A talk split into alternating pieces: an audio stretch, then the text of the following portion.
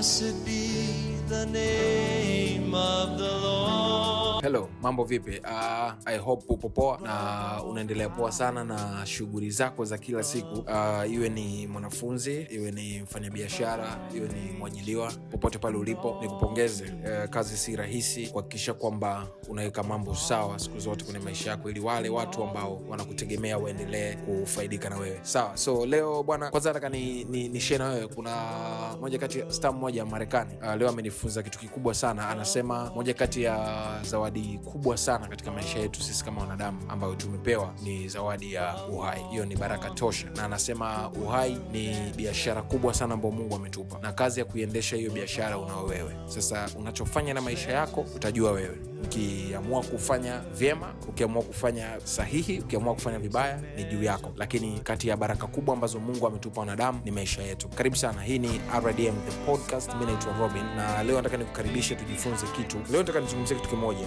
kwamba mtu yoyote yule uh, ambaye anaenda mbele za Mungu kuomba, sawa, lazima ujue kuwa kuna majibu tofauti tofauti ambayo utayapata. Sasa kuna majibu kama ya aina tatu ambayo utapata. Moja, unaweza ukapata jibu la ndio, kwamba yes, nimekujibu. Unaweza ukaambiwa subiri au ukaambiwa hapana, yani no. Sasa Mungu akisema ndio, wengi huwa tunajawa na furaha sana, tunakuwaga na shangwe, tunakuwa tuna amani. Wengine tunafanyaga hadi hizi pati, sherehe, kwamba uliomba kazi nzuri, Mungu amekupatia. Uliomba watoto, Mungu akukupatia. Hiyo ndo principle ilivyo, yani kwamba Mungu akijibu, yani ndio, ukajibiwa maombi yako, na Mungu akisema ndio, uh, ni, ni, ni wachache ambao wanapataga ile signal kabisa ndani yake, anasikia kwamba yes I'll provide, lakini tuna, tunapataga majibu ya- jibu la ndio linatokana na uliomba jambo then likatimilika, manake ni ndio hiyo kutoka kwa Mungu. Manake wengi tunakuwaga na furaha na amani, yani inakuwaga ni sodakta. Uh, vivyo hivyo Mungu akisema subiri, jibu la subiri linakuwaga na signal zake. Mfano uh, inawezekana uliomba jambo then ukaona halitimiliki, yani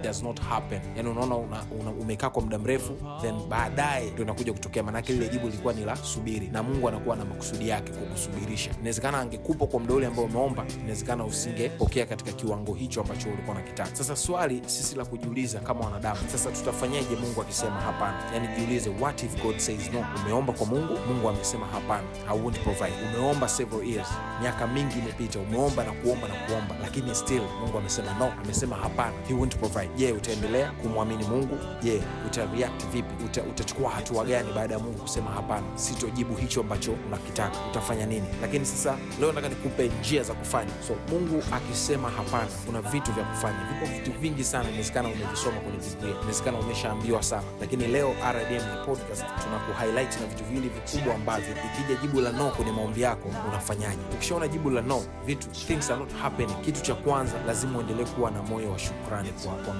Yani you have to be grateful, yani lazima uendelee kuwa na moyo wa shukrani, kwa sababu Biblia kwenye kitabu cha Wathesalonike wa kwanza ile sura ya tano mstari wa 18 Biblia inasema shukuruni kwa kila jambo, na haimalizii hapo, inasema maana hayo ni mapenzi ya Mungu kwenu katika Kristo Yesu. Kuna kitu ambacho lazima mtu ukielewe. Biblia inasema shukuruni kwa kila jambo, haijalishi ni jambo gani limekutokea kwenye maisha yako. Yes, ulikuwa na ndugu yako anaumwa kwa muda mrefu sana, akatangulia mbele za haki. Ndo maana ya neno shukuruni kwa kila jambo. Hata katika hilo you have to be grateful lazima umshukuru mungu katika hilo pia. Watoto wako wanapitia ma, uh, maisha magumu let's kwenye masomo hawapafom vizuri kila wakirudi kutoka shule matokeo mabaya. Bible inasema shukuru hata katika hilo. Mke wako we na mke wako ni maugomvi hamtulii talaka mmerudiana tena yani watu wanajaribu kuwapatanisha lakini bado. Biblia inasema shukuruni hata katika hilo. So principle number one pale mungu anaposema hapana lazima umshukuru hata katika hiyo hapana. Wengi wetu tunapendaga sana yes yes yes. Hata kwenye maisha ya kawaida mtu unapoenda kuomba kazi wakikwambia hapana unatoka pale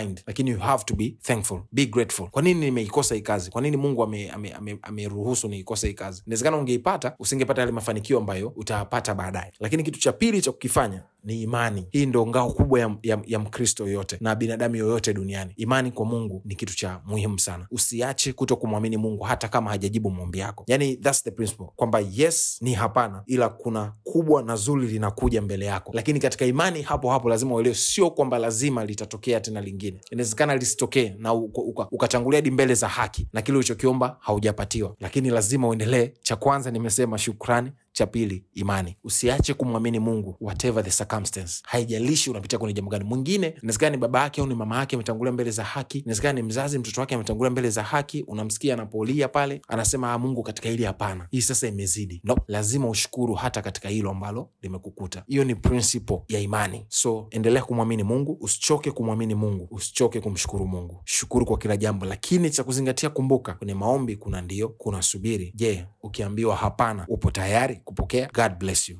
Na nikukumbushe tu siache kushare podcast hii rdm the podcast. Share na ndugu yako share na rafiki yako apate madini haya. Mi naitwa robin. Tukutane tena wakati mwingine